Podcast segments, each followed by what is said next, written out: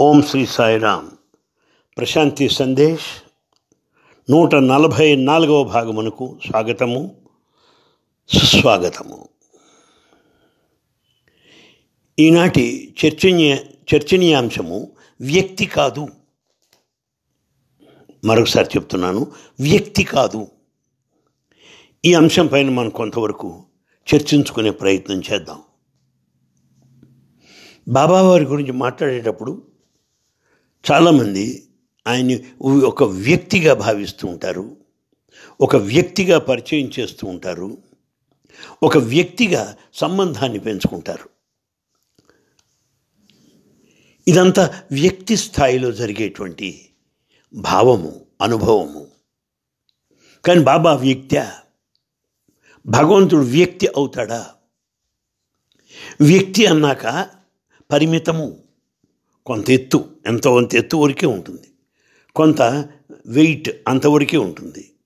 శరీరం అంతా పరిమితమే. ఒక ఆకారం ఉంటుంది కొంత ఎత్తు ఉంటుంది కొంత బరువు ఉంటుంది అంత పరిమితంగానే ఉంటుంది ఆకారం. అదే వ్యక్తి అంటే. మరి బాబా కూడా అదే వ్యక్తి.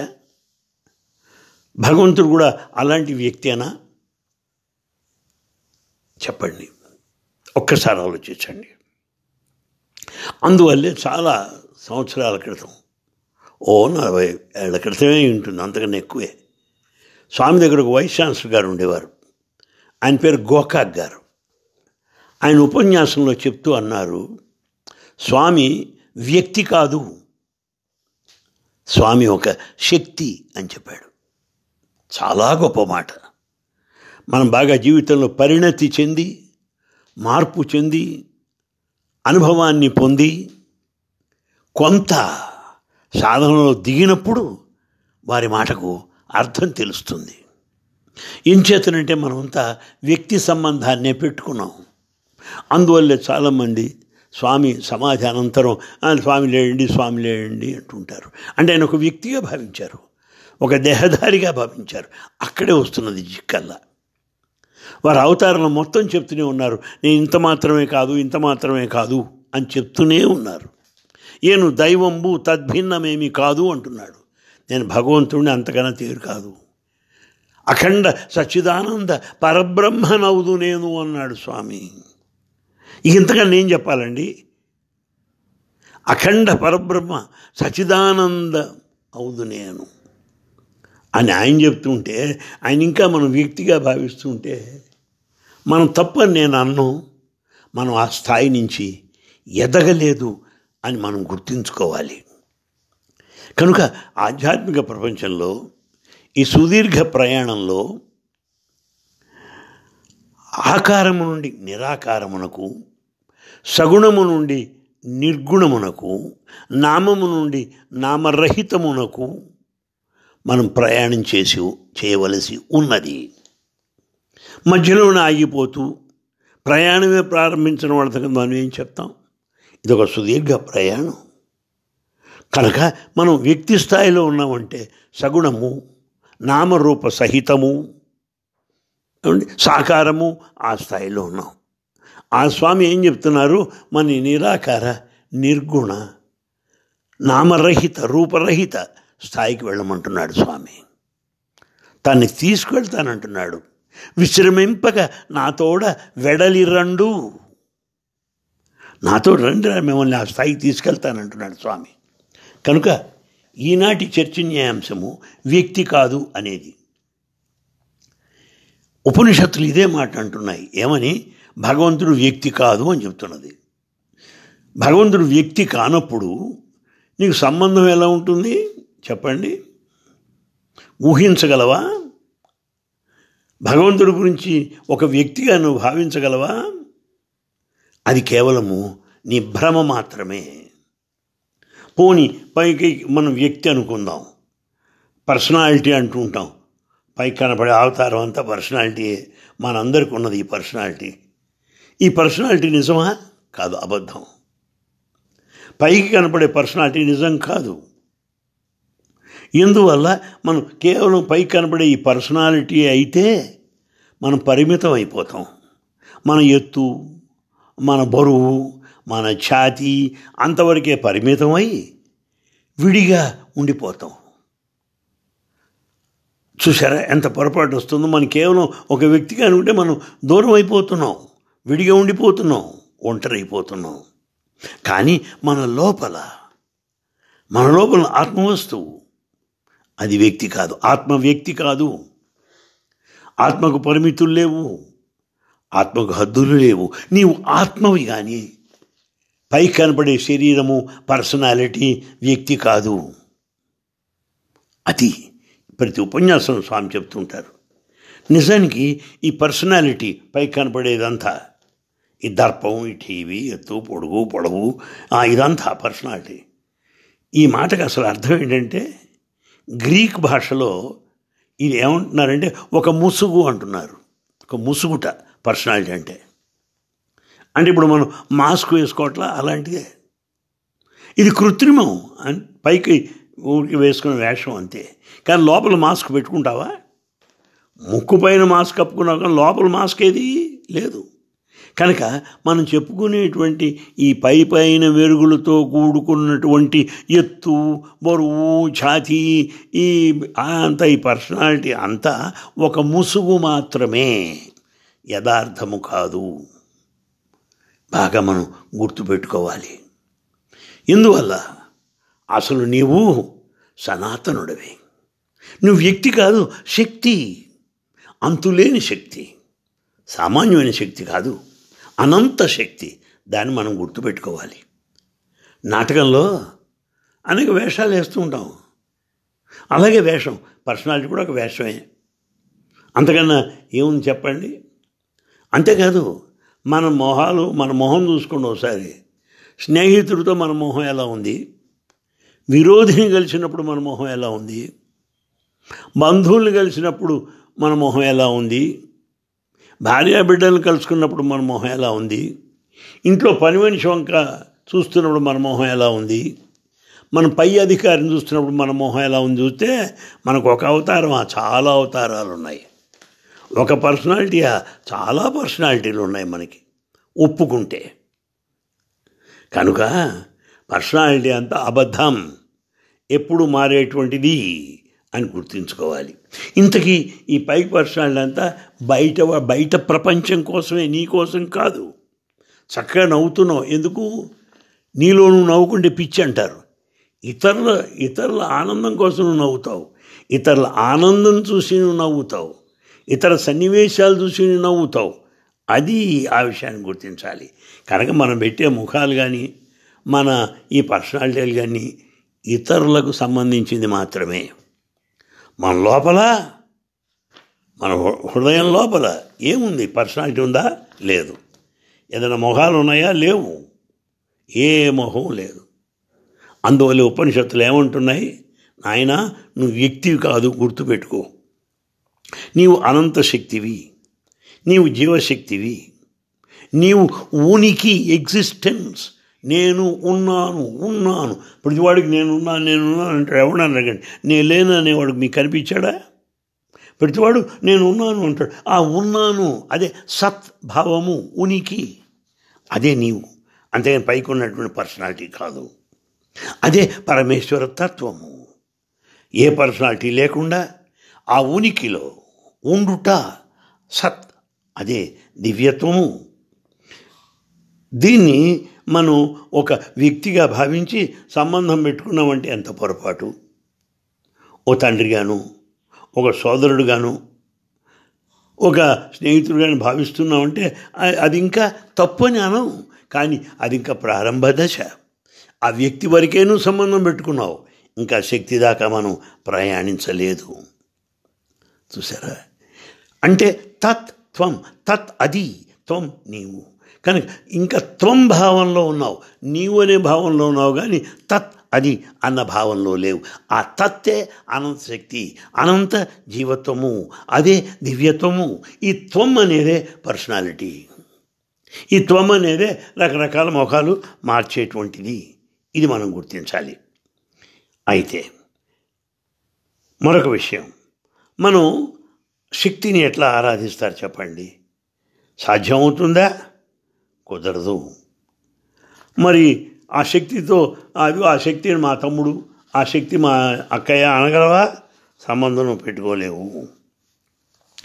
కనుక ద్వంద్వము ఉన్నప్పుడు మాత్రమే బాంధవ్యము ఇద్దరు ఉండాలి ఇది అక్కడ ఉన్నాడు ఆయన నా స్నేహితుడు. ఇద్దరున్నారు ఆయన మా తండ్రి. ఇదో ఇక్కడ ఒక ఆయన ఉన్నాడు మా అబ్బాయి. ఇట్లా ఇద్దరిద్దరు ఉన్నప్పుడే ఈ బాంధవ్యాలు ఉంటాయి. లేకపోతే లేదు కదా. కనుక ఉపనిషత్తులు ఏమంటున్నాయో తెలుసా అండి? నేను అనేది ఎప్పుడైతే పోయిందో అహంభావం అహంకారం నేను అనేది ఎప్పుడైతే లేదో నువ్వు అనంతత్వంతో అనంత శక్తిలో నువ్వు ఒకడు అయిపోతావు. లేకపోతే ఏమవుతుంది? నేను అంటే నా శరీరము అంతే నా బంధువులు. పైకి కనబడే పర్సనాలిటీ నేను అనుకుంటే గొడవ. కాసుమ లోపల ఉన్న అనంత శక్తి నేను అనుకున్నప్పుడు ఈ నేను అన్న భావం పోయినప్పుడు నీవే అనంత శక్తి. నీవే దివ్యము భవ్యము నవ్యము భగవంతుడు. ఆ విషయాన్ని మనం గుర్తించాలి. అందువల్ల ఉపనిషత్తులు ఏ ప్రార్థనా మార్గాన్ని ఏ పూజా మార్గాన్ని చెప్పవు. బోధించలేదు. ఎందుకంటే ప్రార్థన అనేది కేవలము ఒక వ్యక్తికి సంబంధించింది. ఒక మూర్తికి సంబంధించింది. ఆ మూర్తికి నీవు నివేదించుకుంటున్నావు. అది పూజ. అందువల్లే అన్ని మతములు కూడా భగవంతుడు తండ్రిగాను తల్లిగాను స్నేహితుడిగాను చెప్తూ వచ్చారు. ఈ సంబంధాలన్నీ కూడా మానవత్వమునకు సంబంధించిందే. ఇది ప్రారంభ దశలో అవసరమే. సాధనా మార్గంలో అవసరమే. ఇక్కడి నుంచి ఇంకా ముందుకు మనం ప్రయాణించవలసిన అవసరం ఉన్నది. కనుక ఉపనిషత్తులు ఏం చెప్తున్నాయి? పైకి నువ్వేదో పర్సనాలిటీ అని పెట్టుకున్నా లోపల నీకు పర్సనాలిటీ లేదు. దైవము ఒక వ్యక్తి కాదు. కనుక నువ్వు ఏదో బంధుత్వం నేను చాలా దగ్గరను నా అన్నయ్యో మా మామయ్యో అనడానికి వీలు లేదు. అయితే ఆ సంబంధం ఎట్ట పెట్టుకోవాలి? ఈ నేను అనేది పూర్తిగా పోవాలి. ఎందుకంటే అదే పెద్ద ఆటంకంగా పరిణమించింది. కనుక ఎప్పుడైతే నేను అనేది పోయి లోపల ఉన్న అంతర్ శక్తితో నేను సంబం నేను అని భావించడం ప్రారంభించానో అదే సచ్చిత్ ఆనందము. సత్ అనగా ఉనికి. చిత్ అనగా జ్ఞానము. బ్లిస్ అనగా ఆనందము. ఈ మూడు సచ్చిత్ ఆనందములు. ఇది మనం గుర్తించాలి. అసలు నిజానికి నేను నేను అంటున్నాం ఏమిటండి నేను? చిన్నపిల్లాడిని అడగండి నేను అంటాడు. ఆ పిల్లాడికి పెద్ద అయ్యాక వాడేమంటాడు? నేను అంటున్నాడు. మరి ఇప్పుడు ఆ చిన్న ఆ ఏమైంది అది శైశవ దశ. ఆ చిన్ననాటి దశ ఏమైంది? పోయింది. ఇప్పుడు నేను అనబడేవాడు కుర్రాడయ్యాడు. ఈ కుర్రాడు పెద్దాడైతే ఉంటాడు నేను అంటాడు. మరి ఆ యమనం దశ ఏమైంది? పోయింది. కనుక బాల్య యౌవన కౌమార వార్ధక్య దశలు వస్తూ పోతూ ఉంటాయి. ఆ దశల్లో నేను నేను అని అంటూనే ఉంటాం. కానీ నిజానికి ఉపనిషత్తులు ఏమంటున్నాయి? ఇట్లా మార్పు చెందే దశలు నీవు కావు. మార్పు చెందే దశలు నీ వయసు నీ దేహము. అంతేగాని నీలో ఏ మార్పు ఉండదు. ఎందువల్ల నీ ఉనికి అసలు నీ ఉనికి ఎగ్జిస్టెన్స్ యువర్ బీయింగ్ నువ్వే అసలు అయ్యున్నావు ఇంకేం మారుతావు? అప్పుడు నేనన్నావు ఇప్పుడు నేనన్నావు రేపు నేనే అంటున్నావు ఈ మారని నేను. అది దివ్యత్వం అంటే అది ఆత్మ అంటే. అది ఎప్పుడు తెలుస్తుంది? మనం కాస్త విచారణ శక్తి చేత. ధ్యాన మార్గంలో అంతర్ముఖం అయినప్పుడు మన ఉనికి మన నిజతత్వం తెలిసే అవకాశం ఉన్నది. అప్పుడు మనం పూర్తిగా చైతన్యంలో జీవిస్తూ ఉంటాం. ఆనందమయం అవుతాం. మనం ఏ చేసినప్పటికీ ఆ చైతన్యవంతమైన మనసుతోటే చేస్తాం. ఆ చైతన్యంతో అన్ని భావించగలుగుతాం నిరంతరం చైతన్యంలోనే ఉండగలుగుతాం. అప్పుడు ఆ వ్యక్తిని ఏమనాలి? జ్ఞాని అనాలి. ఎన్లైటెడ్ మ్యాన్ బాగా విషయాన్ని బాగా పూర్తిగా గుర్తించుకున్నటువంటి మనిషి. అతడే ముక్తుడు అన్న విషయాన్ని కూడా మనం తెలుసుకోవాలి. అయితే ఎప్పుడైతే మనం ఈ చైతన్యవంతులం చైతన్య స్థాయిని పొంది శక్తి రూపాన్ని భావిస్తూ ఆత్మతత్వాన్ని చింతిస్తూ ఉన్నావో అప్పుడు నీవు ఉనికి నీవే సంపూర్ణము అదే సనాతనము అదే ఆనందము. Existence absolute eternal bliss and total existence ఉనికి. అబ్సల్యూట్ ఇక అంతకు మించి లేదు. ఉన్నదంతా అదే. ఎటర్నల్ సనాతనంగా ఉంటున్నావు. బ్లిస్ ఆనందం టోటల్ సంపూర్ణము. ఏది? అసలైన నీవు. పైకి కనపడే పర్సనాలిటీ కాదు. కనుక అయితే ఇందులో కొన్ని మెళకువలు కూడా మీకు చెప్పాలి. మనం ఎప్పుడు దుఃఖానికి గురి కాకూడదు. దుఃఖానికి చోటు ఇవ్వకూడదు. అయితే కొంతమంది ఏదో బాధపడుతున్నట్టు ఉండటానికి సంతోషపడతారు. ఏ బాధపడుతున్నప్పుడు ఏ రోగం వచ్చినప్పుడు వాడికి ఒక రకమైన అల్ప సంతృప్తి ఉంటుంది. ఎందువల్ల? వీడికి రోగం వచ్చిందని అందరూ వీడిని పలకరిస్తూ ఉంటారు. వాడికి పెద్ద ప్రాధాన్యత వచ్చేస్తుంది. ఇది ఒక అల్ప తృప్తి. మంచం మీద పడుకొని ఏమిటి తృప్తి? చెప్పండి. చిన్నపిల్లలు ఏడుస్తుంటారు. ఎందుకు? అమ్మ నాన్న అందరితో మాట్లాడుతుంటే వాళ్ళని ఎవరు పట్టించుకోలేదని వాడు ఏడుస్తుంటాడు. కారణం ఏం లేదు ఏడవడానికి. అదే రీతిగా మన దుఃఖం కూడా ఇతరుల దృష్టిని ఆకర్షించడానికో సానుభూతికో తప్ప మనం అలా ఉండకూడదు. పెద్ద మరీ ముసలివాళ్ళు చూడండి వాళ్ళు చెప్పిందే శాసనం అందరూ అనుభవించాల్సిందే వాళ్ళదే అధికారం అన్న భావంలో వాళ్ళు ఉంటారు. ఇవన్నీ కూడా మన దుఃఖానికి గురి చేసేటువంటివే. అందువల్ల మనం ఎప్పుడు ఆనందంలో ఉండాలి. ఆనంద స్థితిలో ఉండాలి. మన మనసు ఎప్పుడు పరమానందంలో ఉండాలి. ఏది జరిగినా కానివ్వండి బయట ఏది జరిగినా సరే లోపలికి ప్రవేశించకుండా చూడాలి. అంతే. ఎందుకంటే ఆనందం అంతా లోపల ఉన్నది. జరిగేవన్నీ బయట ఉన్నవి. ఆ బయట లోపలికి ప్రవేశించకూడదు. ఇది చెప్తున్నారు. అసలు ఇంతకీ ఈ దుఃఖం కానీ సంతోషం కానీ మనం తీసుకునే వైఖరి బట్టి ఉంటుంది. ఒకడికి ఆనందం అయింది ఇంకోటి దుఃఖమైంది. ఒకప్పుడు సుఖమైనది సాయంత్రానికి దుఃఖమైంది. ఇవన్నీ మనం తీసుకునే వ్యాఖ్యానాలు బట్టి మనోస్థితి బట్టి కాలాన్ని బట్టి ఉంటాయే తప్ప ఏం ఏ వీటిలో ఏముంది చెప్పండి? మన ఇంటర్ప్రిటేషనే. ఆ సిచ్యువేషన్ని అక్కడున్న పరిస్థితిని మనం ఎట్లా తీసుకున్నాం? దాన్ని బట్టి మనం ఆధారపడి ఉంటుంది. అందువల్ల ఆనందం ప్రధానం. ఇతరులన్నీ అనవసరం. చైనా దేశంలో గురువు గారు ఉండేవాట. ఆయన పేరు చుయాంగ్. చుయాంగ్. ఆయన ఒక చాలా మహానుభావుడు దాదాపు ఒక మహర్షి అని చెప్పాలి. ఆయన మామూలుగా ఆశ్రమం ఒక పౌరిపాకాలో నివసిస్తున్నాడు. భార్యతో సహా. ఒక రోజున ఆయన పూరిపాక ముందు పర్ణ కుటీరానికి ముందు వచ్చి పెద్దగా పాట పాడుతూ గంతులు వేస్తూ నవ్వుతున్నాడు. ఏమైంది అని చుట్టుపక్కల చూస్తున్నారు. ఈయన పాడుతున్నాడు నవ్వుతున్నాడు గంతులు వేస్తున్నాడు. ఏమిటి అని తీరా వాకప్ చేస్తే ఏం తెలిసింది? ఈ చుయాంగ్ అనే భార్య చచ్చిపోయింది. భార్య మరణిస్తే ఈ నవ్వుతున్నాడు గంతులు వేస్తున్నాడు పాటలు పాడుతున్నాడు. ఏమిటి గోల? అందరు ఆశ్చర్యపోతున్నారు. సాధారణంగా మరణం ఎక్కడైనా సంభవిస్తే అందరు వస్తారు కొన్ని సానుభూతి వాక్యాలు పలుకుతారు కొంత ధైర్యం చెప్తారు. మరి ఈ మనిషి ఎగుడుతున్నాడు పాటలు పాడుతున్నాడు భార్య పోతే వీళ్ళకి ఆశ్చర్యం అయిపోయింది. సరే ఆ రాజుగారికి ఈ విషయం తెలిసింది. రాజుగారికి ఈ చుయాంగ్ అనే మహనీయుడి పైన భక్తి గౌరవం ఉన్నాయి. సరే గురుగారిని పలకరిద్దామని వచ్చాడు ఆయన. భార్య పోయింది పాప ఈయన ఎట్లా ఉన్నాడు పలకరిద్దామని. తీరా వచ్చాడు ఈయన ఏం చేస్తున్నాడో ఎగురుతున్నాడు గంతులు వేస్తున్నాడు నవ్వుతున్నాడు. వాడు బాబరు అనుకున్నాడు ఏం చేయాలి? మెల్లిగా దగ్గరికి వెళ్ళి అడుగుతున్నాడు గురుగారు ఏమిటి ఇలా నవ్వుతున్నారు గంతులు ఇస్తున్నారు ఎందువల్ల? ఏమైంది మీకు? అని అడిగాడు. అప్పుడు ఈ చుయాంగ్ చెప్తున్నాడు రాజా నేను మా గురువుకి వాగ్దానం ఇచ్చాను. ఏ పరిస్థితుల్లో అయినా సరే నేను ఆనందంగా ఉంటానని వాగ్దానం ఇచ్చాను. ఆ ప్రకారమే నేను ఉన్నాను. మరి ఆవిడ పోయిందని మా భార్య పోయింది అని ఏడుతాను మీరు అనుకుంటున్నారు. ఏడవక్కర్లేదు.